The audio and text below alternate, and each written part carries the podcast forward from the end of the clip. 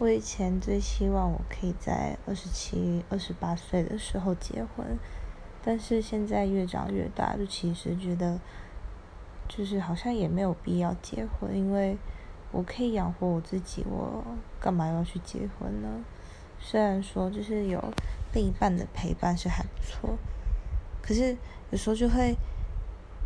衍生出很多事情，可能经济啊，或者是。